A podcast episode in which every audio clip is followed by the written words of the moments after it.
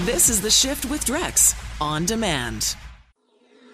Welcome to the Shift Daily Podcast. I'm Shane Hewitt. It's a daily bite sized morsel of our four hour middle of the night program. Make sure you subscribe, rate, and review the show and share with anyone you like. Get it on Apple Podcasts, Google Podcasts, Spotify, and CuriousCast.ca. The Shift Daily Podcast starts right now.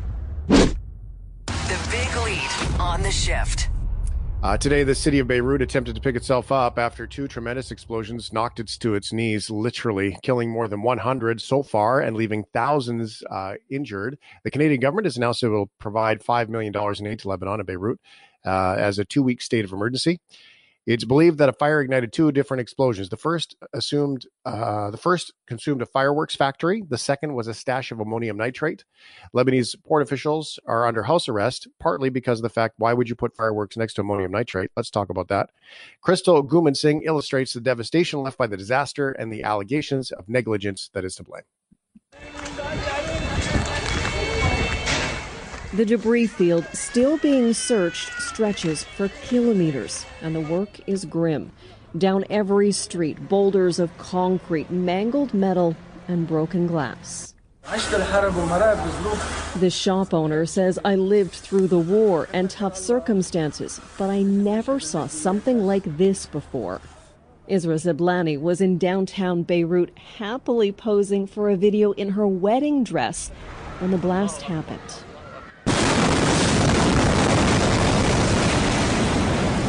2,700 tons of ammonium nitrate exploded, but it's not clear what caused the blast. According to Lebanon's Prime Minister Hassan Diab, it's been stored at the port for years.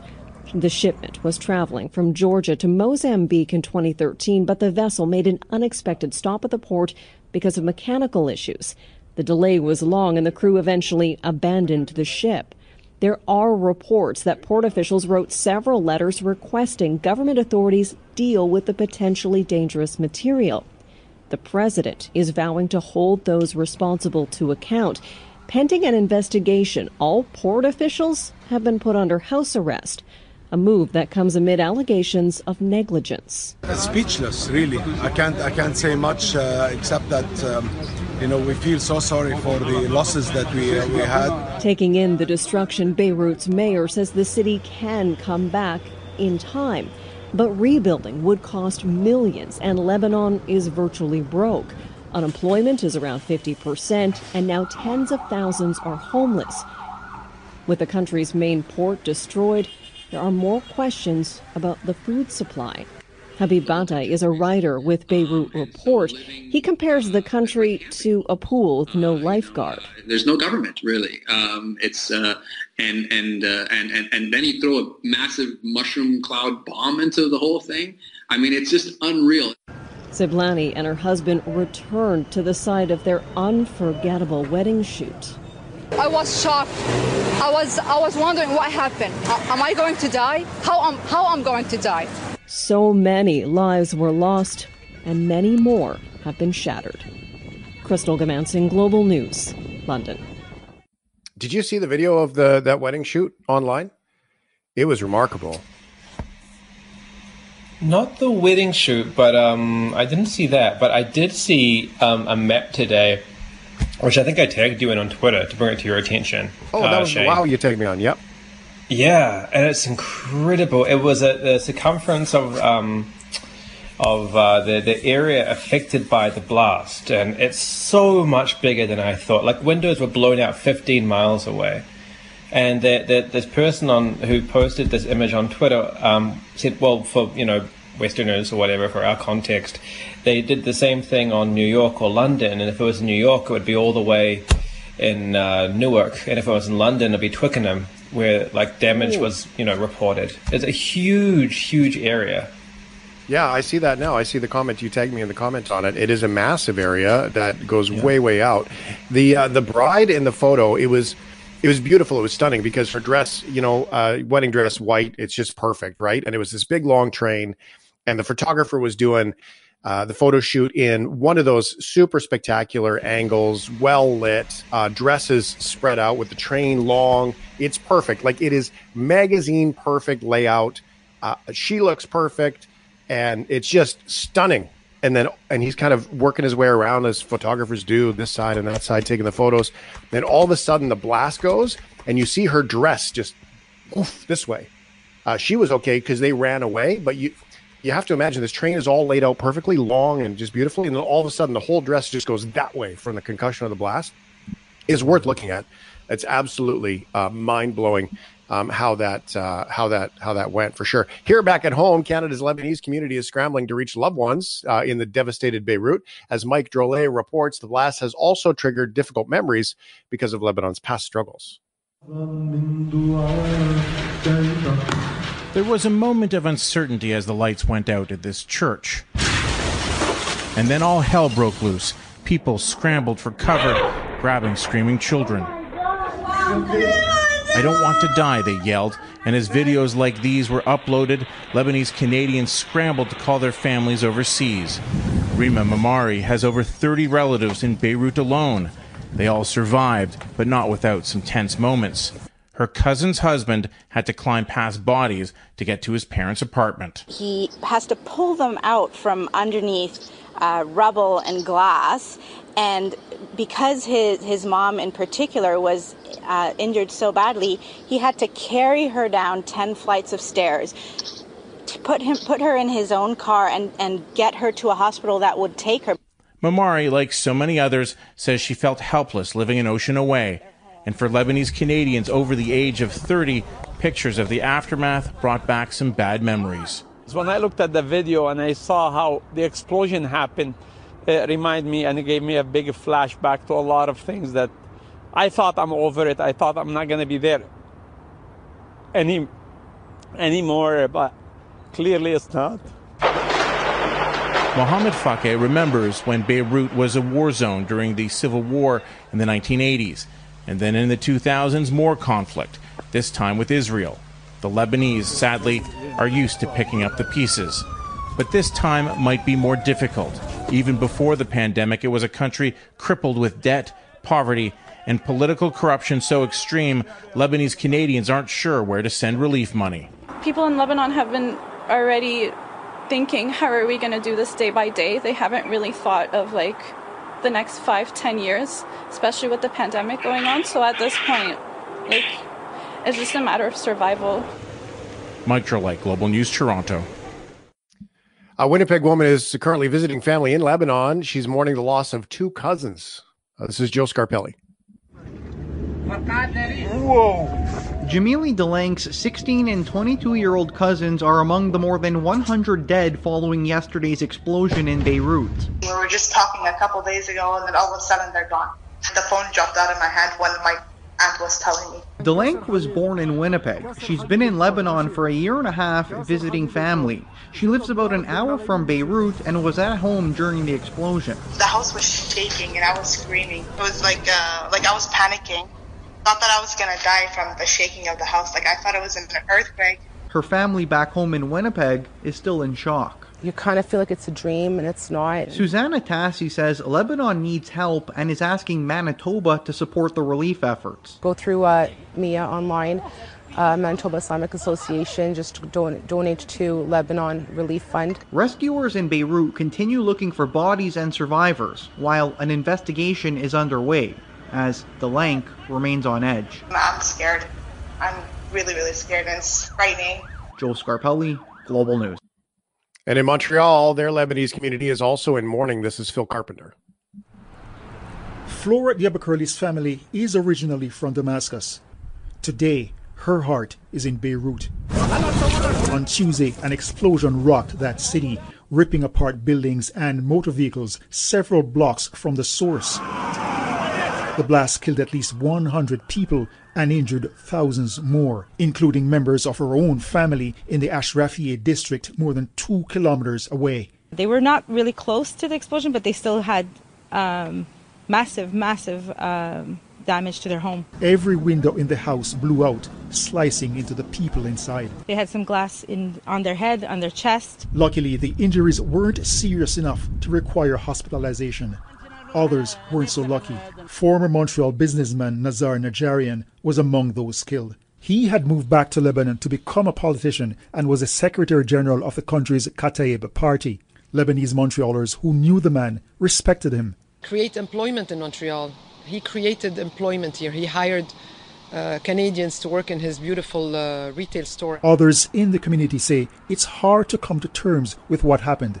Nancy Shaho knows the blast area well. I work there. I walk the streets. It's uh, it's not going to be the same when I go back to visit. Her family wasn't injured. Physically, everybody's safe. Mentally is another story. She says the country has suffered because the people there have been going through so much. Uh, the economic situation over there is devastating, and the people are having a hard time to eat. She says the port, the transit point for much of their food, is gone. So now prices are going to skyrocket even more, and it's going to be even worse for them. Now her attention and that of the community is focused on picking up the pieces, trying to help. Already we have a program with the between the Canadian Red Cross and the Lebanese Red Cross where people they can donate money and this money will go go immediately to the Lebanese Red Cross. Shaho says it's urgent. The painted rainbows on her front window for COVID 19 now mean something else. Right now, yes. I think Lebanon needs those rainbows. They need it more than ever. Phil Carpenter, Global News, Montreal. Such a good point that I don't think anybody naturally thinks of. Um, it devastated and just obliterated the port. And if that's where the food comes in, I mean, that's all new infrastructure. Holy cow. This is the Shift Daily Podcast. Can we do some Are You OKs? What do you say, fellas? Let's do some Are You OKs. Yeah, it's just about that time. It is about that time. Are you okay? Are you okay with a new Who's the Boss? You mean the t- like the television show? Well, yeah. Like, what- do you have? Uh, let's play the theme here so we can get uh, refresh everybody's brains. There's more to life than what you're living. So take a chance and face the wind.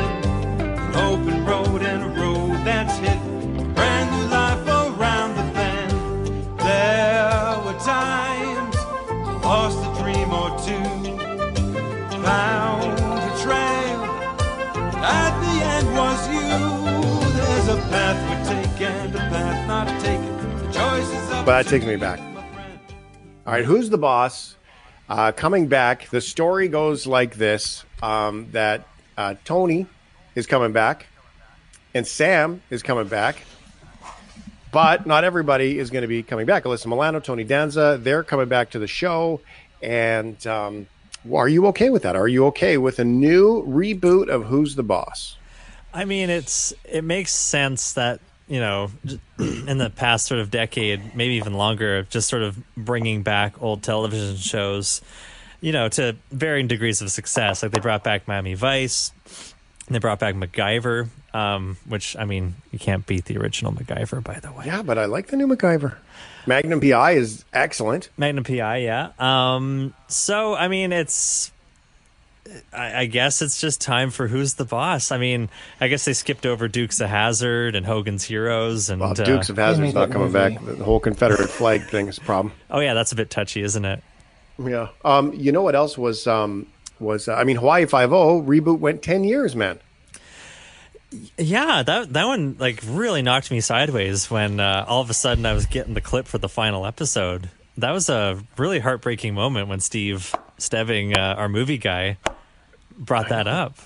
Did you hear the tear fall from my eye? Well, it was such a bonding moment for you and your children, and I just uh, I that show. Uh, yeah, my heart fell into my boot. Ah, it was very sad. Anyway, um, when we look at, I, I think there's going to be a spinoff. I think there's going to be like a Hawaii Five O. They're just going to call it Five O or something like that, and um, it's going to be something like that because that guy who replaced, um, um, what's his dingle? Now I already forgot his name. Um, Oh, yeah, that guy on the show. yeah, the guy from that thing. Um, the guy who replaced him in the last couple of episodes, you know, he was the fill-in guy. I mean, he's pretty macho dude. I think they're going to do a spin-off on that one. They have to. It was too successful. Anyway, who's the boss? Um, Tony and Alyssa say they're going to come back. Uh, they've invited back the the lady who he worked for. Um, oh, now I've lost her name. Well, remember Mona? Mona passed away years ago, so Mona's not coming back. I'm not quite sure if um, if uh, it's going to be the same without Mona there because Mona was Uh, you know, she was she was the the flirty one who always caused the trouble. Judith Light was the other character. Angela, Angela. Um, that was that sounded more like Alf, didn't it? But um, Angela was the to- one. uh, He was the employer, and he's not back. He was the romantic interest. They were falling in love by the end of it. So So she's not confirmed. Okay, so I mean, I know z- uh, probably absolutely zero about this television show. Um, I Okay. think maybe maybe it comes down to uh, like it, it just never was on television when I was watching television. Um, Yeah. Or Born. Well, or born, right? Like I was familiar with Tony Danza, you know, from the sh- yeah. It, so can you explain to me, Shane, what the plot of Who's the Boss was? I can. Thank you, Matt. So there was a story about a character named Angela. She was very, very successful business lady, and she was a single mom. And so she was struggling at home. Her mom lived out in the garage in the back, and she had this big giant house because she was so successful, executive type. And she hired a, a, a new maid, if you will. It turns out that Tony Danza was the maid. Tony was the guy, and he came in and he uh, took care of the house. So he was uh, reversed roles back way back in the 80s. He was the housekeeper, and he was allowed to have a room there. And his daughter moved in, which was Alyssa Milano as well. And they uh, they basically lived there. And for years and years and years on the show, they raised their kids together, uh, two separate families inside that show. Now, here's the thing. Tony and Angela, they flirted like crazy. They dated other people, but they could never find love. And right towards the very end, they started to sort of come together, and then the show ended. So it um it was going to be um it was it was going to be amazing with Tony and Angela. So I think they should be together. I think bring Tony and Angela together. It would be awesome. Does that make sense now? You feel better? Well, yeah, and I'm I mean I'm sure there's a lot of folks out there who well like well the reason to bring any, back any television show is I mean nostalgia obviously, but you know when you bring back the show and you have some of the original actors, it has a whole other level of investment, I imagine. Yeah, it's so good. I just I think it's so awesome when they come back. I mean, this is this would be a good one, but I think Tony and Angela got to be together. 877-399-9898. Uh, your text, your calls. Is Alf going to be coming back? I sure hope Alf comes back. Uh, thank you for your text. I don't. Uh, it was fun to watch once. It was a stuffy alien um, that walked around. Um, and uh, I mean, when you look back at some of the shows we used to watch, my goodness, Alf. Um, the one thing about um, Who's the Boss, though, uh, was you know with Tony and Angela, it was one of the first ones that really had the angst with the couple that couldn't be together or wouldn't be together or wouldn't admit their love for one another, and that you know it's carried, on in many many um, lines since. Uh, Aaron texts in, he says anything with Alyssa Milano, anything with Alyssa Milano is okay with me. Huge crush when I was young, around the same age. I'd watch it. Says Aaron. I really liked Alyssa Milano in uh, the Arnold Schwarzenegger motion picture Commando. Oh yeah, um, she played That- his she daughter. was your young crush. Um, it wasn't exactly a crush, but I just I just thought she you know did really well in that movie. She was only I don't know maybe ten or eleven, um, but she played Arnold's daughter, uh, and then of course Arnie blew up a whole bunch of stuff, and it was awesome. Yeah. Yeah. he was at very much the same time. So imagine that with less throwing saw blades at people's heads and um, more housekeeper, giant, rich people house. Very similar role. Yeah, yeah, no, I mean, I, I don't have a television, but I'm sure it'll entertain folks that do. There you go. I wish they would bring back moonlighting, Catherine says. I don't know. Um, that one I would pass on too. I would pass on Alf. I would pass on moonlighting. Uh, Dallas would be another one I'd pass on. I don't think you could do the J.R. Ewing one again. I think you could do Who's the Boss. All right. 877-399-9898. Your calls, your texts are also welcome here. Uh, are you okay? Let's continue to dig into the Are You Okay vaults. Are you okay with the media snooping on private house parties if they breach social distancing rules? Hmm. I mean, uh, We're talking like helicopters. Oh, I mean, as a member of the media, like I do probably sound biased when I say this. Like, if it's in the interest of public safety, then I'm okay with it. Yeah. See, I don't know. I don't think so. I don't think I'm okay with that one.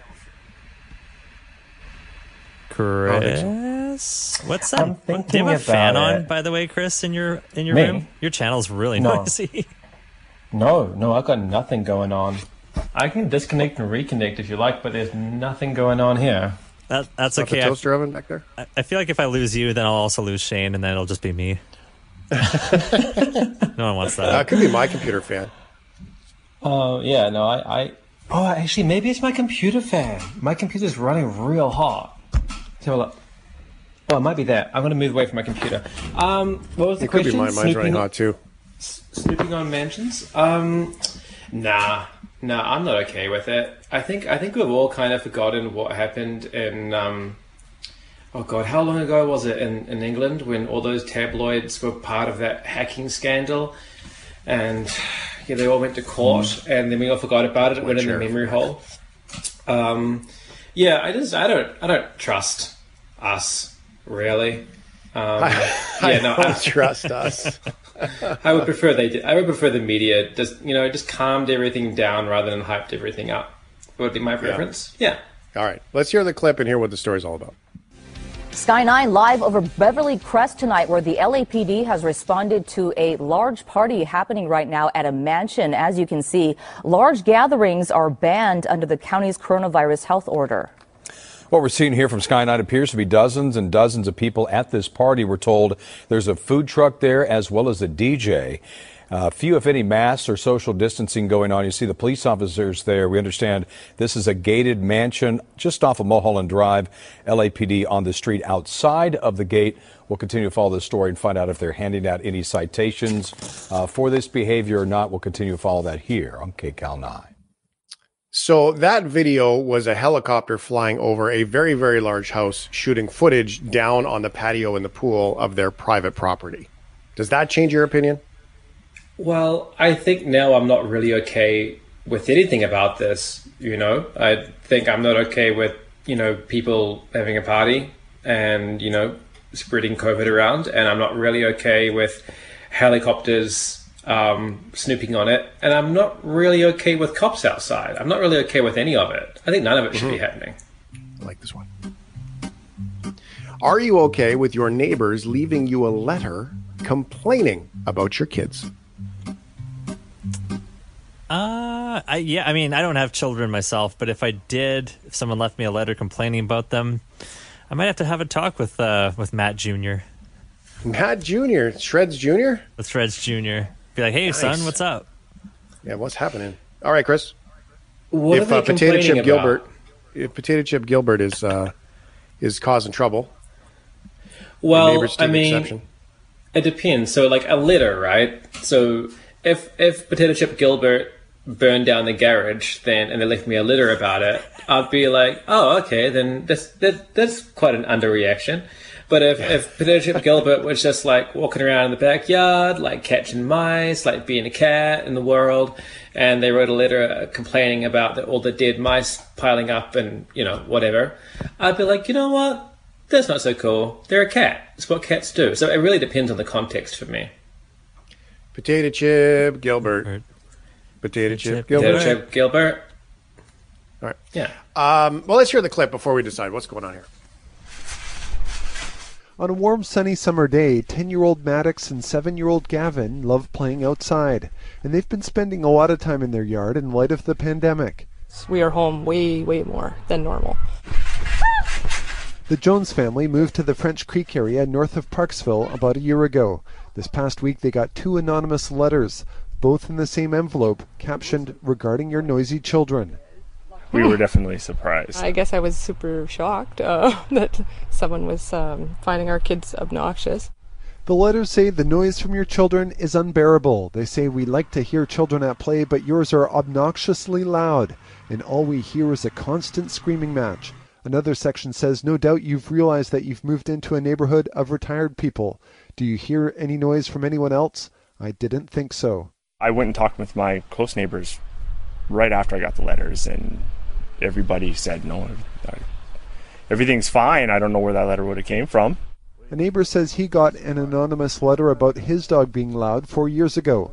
Nothing came of it, and he says the kids' noise doesn't bother him. Not a bit. No, these kids are outside having a good time. They're not sitting there playing video games or, you know, just going down that rabbit hole. So it's good to hear them outside for sure. The Jones say they do tell their kids to keep the noise down at times, but there also needs to be a balance. We want to be uh, respectful of everybody's time and, and um, be, be quiet for everybody. Uh, but it goes both ways. They also should be understanding about this is different times. Um, kids aren't at camp. Kids have been cooped up. They haven't been able to go visit friends or play dates or any of that. So they're a little pent up and probably a little louder than normal too. The Jones say they would prefer if the complainants would approach them in person and establish a dialogue so they can talk about solutions and better understand each other. Yeah, that's like, I don't know. That's like leaving a note when cool. someone doesn't wash the dishes at, in the office. Well, I'm so torn on this because I, um, if my kids are up to something, yes, I would like the neighbors to tell me because it takes a village. So I'm I'm all for that part of it, but I would also say that um, leaving a note about complaining about noise. So you got to have the nuts to come up and have that conversation. I've got I live in a townhouse, so I have a neighbor a couple of doors down, and their kid is the most obnoxious kid, and he yells everything. Like he is unable to play without yelling and uh, it's like a laneway between the townhouses. So he's about four four doors down, and it is so loud, even with the windows closed, uh, it will wake you up. He's a shrieker. Everything he does. Now I don't know. Maybe there's something going on there with that kid, and he just he just yells all the time. But his parents don't do anything, and his parents are also particularly loud. In fact, they were uh, running a pressure washer at 12:30 at night off their deck That's uh, a couple of nights ago. That's obnoxious. Right. Yeah, so I don't like that part. so there's a pattern there, right? So at that point, you kind of like, well, and I went to Soleil, my neighbor behind him. I'm like, dude, you're more because he always sits in the back with his, you know, garage door open, uh, sitting outside and, and you know reading the paper. And I always said, dude, you are way more patient than me. Um, but we gotta we gotta tell these people. So it's not like it's fun kid play. It's literally the kid shrieks everything. But but with this with that kid and also the kids in the story, what are you gonna do? Like get the child catcher from Chitty Chitty Bang Bang with a big net and a lollipop and just send them around the neighborhood, like scooping up the kid. Like it's it, they're kids, and But I I'm across the street this- from a school, and the school is the school is not as loud, and the announcements over the PA are not as loud as this kid shrieking. But it's a it's a kid. Like don't treat kid. That's all you can do. And the kid's like ah, you know, like oh, it's a shrieky Oh, I'm all for I'm all for kid sounds. I'm all for kids playing. I mean, the school is awesome. The kids in the playground and the yelling and everything else, it's amazing. But this is different. This is not kids playing. This is a shrieker. anyway, we got to take a break. I got to figure that out because clearly it makes me. This is the Shift Daily Podcast. It came out a few days ago that some onions have been recalled. I was surprised by this. I walked into the grocery store. It was a Loblaws store and I was looking for white onions, in fact, not red onions. Now at the store, they didn't have any. And I, I had said to the guy, you know, I'm looking for jalapenos. I'm looking for some white onions. And uh, the gentleman in the produce department is like, "Well, just so you know, uh, have you bought any red onions lately?" And I said, "Well, no, I haven't. Why? What's up?" And he told me about the recall on red onions, which I found weird because there was nothing posted in the store. So if that coincidentally, cosmically, if you will, um, if he hadn't been there and told me that, I would never have known. Then I saw the news articles, so on and so forth. There has been a recall on red onions. Now that has been expanded. So I have some questions about this. And the gentleman that we've invited to talk about it and help is uh, Sylvain Charlebois. He joins us uh, via phone, taking some time out of his family vacation, by the way, for this conversation. So thank you very much for that, Sylvain. My pleasure, Shane. So, um, your background, because you're a professor um, and you talk about food distribution, food policy, and everything else, right? I mean, so this is um, uh, this is remarkable. Dalhousie University. So, how are we doing here? Because can you help me out? What happened uh, in this particular story? Is it all red onions? Because my understanding was they pulled all red onions. There's 17 cases of salmonella because of this. Um, what happened here? Well, I can understand why it can be confusing for for consumers. Uh, I, the recall, uh, the Category One recall, which is uh, which means it's it's a national recall, uh, actually uh, includes several varieties. Most of them are red onions coming from California. So if you bought a uh, if you bought onions from Canada or elsewhere, you, you're fine. The problem with these recalls is that it, grocers and even consumers won't take a chance. They'll just throw onions away just because they don't know all the facts and details, which is really uh, a bit of a problem in Canada because it really generates a lot of waste. Uh, we, we are th- throwing out right now uh, perfectly uh, good onions right now, whether it's uh, by grocery store managers or by consumers. And so, and we're in the middle of summer too. And uh, and right now, a whole lot of people aren't necessarily following the news. As you just mentioned, you walked into the store, didn't know much about the recall, and they told you that was something was something was going on. And, and typically, recalls tend to expand, as what we're seeing right now with onions. So people may say, well, we're looking at a recall affecting a few varieties. What about the uh, another subsequent announcement telling me now that I've just bought an onion that, that, that is no longer good. So it really gets confusing, especially right now with with lots of noise related to COVID. Yeah, um, Global has reported it's from Thomson International in California. It was initially only red onions. That day that I was there, I couldn't find a white onion, so I got a yellow onion. So now it's possible that I have to take that back.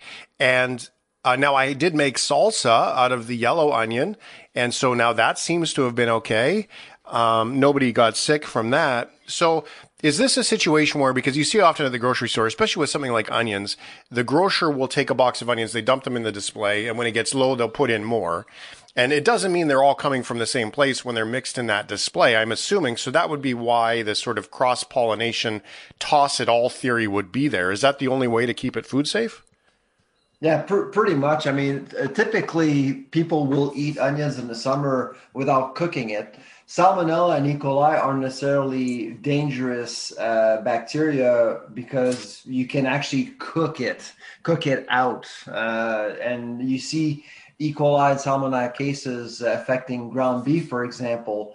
Um, last year we had lettuce being affected by by E. coli. That's a bit of a problem because most people actually don't cook lettuce. And lettuce is a high volume commodity. A lot of people actually do eat lettuce. Onions are are an odd commodity because not a whole lot of people do eat onions. It's not one of those most popular uh, commodities out there. Uh, people will uh, enjoy onions in the summer of course but they won't cook them. And it's not a whole lot of people who do enjoy onions. So when there's a when there's an investigation related to food safety uh, we're never uh, sure that onions are the culprit because uh, there are so many other things involved uh, in the preparation of, of a dish or let's say you you just ate a hamburger it's very tough to basically uh, dictate that onions were the problem. But so right now i suspect that they are pretty confident that onions are are are the problem. But again we could actually see more more food being recalled as a result of the investigation uh, that is ongoing still. According to the global article, it says there's been six new cases since the recall, which was July 30th, and that was just originally for the red onions. And those cases were in Saskatchewan and Quebec. Um, a total of 120 cases of salmonella in Canada linked to the onions, and they are British Columbia, Alberta, Saskatchewan, Manitoba, Ontario, Quebec, and PEI. So now, as of uh, yesterday or today, they've expanded that into these other yellow, sweet yellow, and white onions. So it seems to me that this is moving very quickly in regards to change. Um, sounds pretty typical. It all kind of makes sense, but they clearly don't have their thumb on it just yet, do they? No, they don't. And uh, when you think of the possible source of uh, of this uh, particular contamination, you can understand that it can actually be quite broad and it can uh, impact many many products. Um, the probable source is contaminated water uh, coming out of California, and because of climate change. Uh, farmers have to get their water from far, far away, and and so you have to basically use pipelines to uh, and pump water out of uh, different watersheds all over the place and, and, get that water to, to fields. But often some of these um, sources are actually close to pasture with, with live animals. And that's when you actually get to spray crops with contaminated water eventually. That's really what's been going on in California over the last few decades. And that's why we're seeing more and more uh, more recalls like this. So what they've done in, in California over the last few years is to actually inspect more and test more to make sure that there are no recalls. In 2007, there was this major Spanish recall. Same case, same problem. Uh, a few kids actually died as a result of the recall, which is why the industry got together uh, to test more and, and, apply more rigor to food safety. But I, I have to say, since 2016 with the election of uh, of the Trump administration, uh, things got soft again a little bit, and we've seen a few problems coming out of California. The romaine lettuce situation uh, last year was one, and this is another one. And these products are really vulnerable because they actually do grow close to the soil or in the soil itself, like onions. Onions don't grow uh, far away from from the soil, and the and the soil is the source of contamination. Now, in uh, you know different seasons of our lives, um, I've spent time in a grocery warehouse packing pallets and doing all the things. I know what the Canadian Food Inspections Agency does um, from from that perspective of being around and testing things. I know the amount of work in that particular warehouse into washing hands and keeping things clean and every contamination from don't take your phone in in case it breaks and there's glass and all the kinds of things that go into uh, food in Canada is so much stronger than the rest of the world. And this is one thing that I don't understand because you hear stories about heavy rainfall and then runoff from a, a livestock pasture into a, a, garden and a farm that, that does produce and that kind of contamination. So why is there not a a radius or a minimum distance between these kinds of farms and operations that would say, look, if you're going to grow lettuce or onions or whatever, you can't have, you know, cows pooping, you know, within X hundred yards or so on. Exactly. Seems obvious, eh? Uh, but it is, but it is it is a huge problem, and uh, and Forest California is very much aware of the problem. It, it boils down to really uh, weak planning uh, over time, over several decades. Now they're stuck with the problem. So instead of uh, of trying to restructure or rejig all of these uh, all, all of the land, agricultural land, all the, what they're trying to do is basically test more and monitor risks as much as as they can. But with with climate change, it's be, it's becoming more and more challenging for them to keep up. So uh, so every now and then you'll see misses here and there. The the the, the problem that uh, this creates for grocers and and Canadian farmers is that often consumers will won't hear uh, the words California onions or onions coming from California. They'll just hear onions. And so all onions will pay a price for this recall. It was the same with romaine lettuce. It didn't matter where the romaine lettuce came from. All romaine lettuce were taken off the shelves. And if you spoke to any Canadian farmers, they actually saw their sales drop significantly because in the media, all you heard was uh, contaminated romaine lettuce. And that's what people heard. And it really impacts everything else. Yeah, it's remarkable to see that. So if you don't know where they came from, toss it. If you are certain that these particular uh, onions uh, that are quoted here in the global story as um, coming from this particular farm, Thomson International, if they have the sticker and you're clear on that, in theory, you know, absolutely toss them. But if you, you know, that you're from, you know, Steve's farm in British Columbia or, or whatever in Idaho, you know, in theory, you should be okay. Do I understand that correctly? Exactly, exactly. Uh, I mean, the, the, the motto we often use in food safety is if is if in doubt, throw it out, regardless. Uh, based on information, based on your assessment of the product itself. Maybe there's a smell, maybe there it doesn't look fresh. Uh, you, you just have to throw it out. But again, it goes back to the waste and and it it it it, ma- it makes me think that maybe there are other ways to do this. We just we just finished developing a, a, a an app uh, for COVID to protect people, so people can actually download an app and and and they will know whether or not they were exposed to to a person who actually contracted COVID in recent days. And we're still in 2020. We still have no app which would tell people that they may have bought, purchased a, a product uh, affected by a recall some uh, mm-hmm. uh, of some sort. the technology is there. And instead of just throwing everything out and wasting a lot, I think there are better ways to do this. And of course, the fear factor is is there too. People, uh, especially the elderly, are very concerned about food safety, and so you want to protect them as much as possible and as efficient as possible. Right now, we have a risk communication system which relies heavily on media.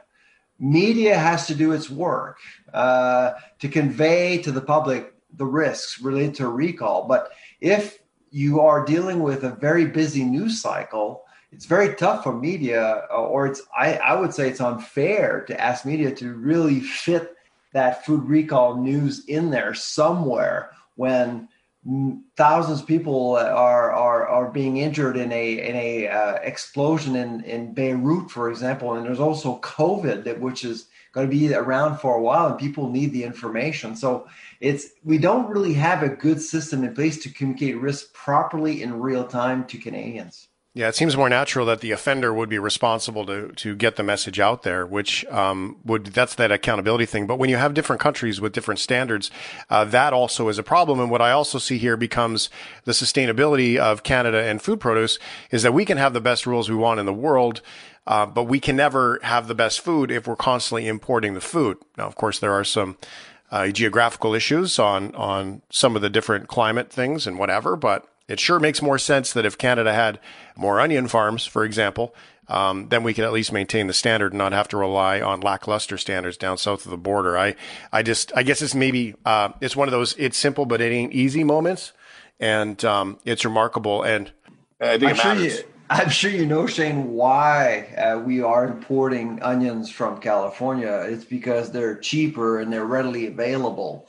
Um, Canada is good at producing some products, but we are a a, a, a northern country. Our agriculture is nowhere near as efficient as as the the agricultural sector you find in Arizona or California.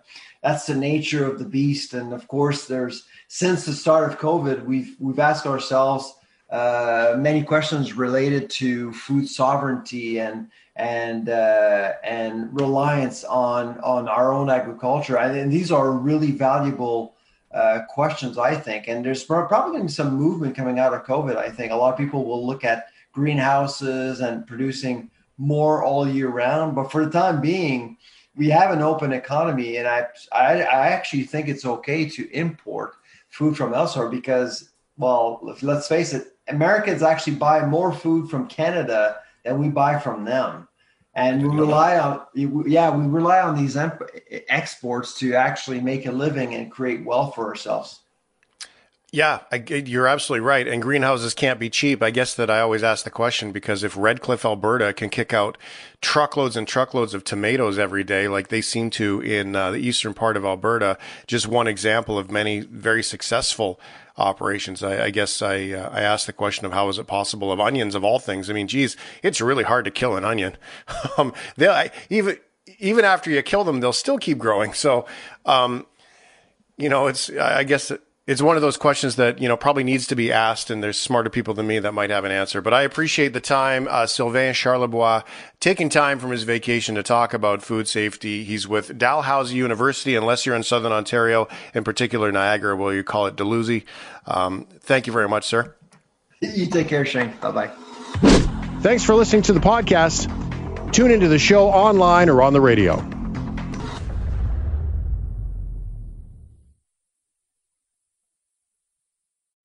Show content and clips from The Shift with Drex, go to theshiftwithdrex.ca.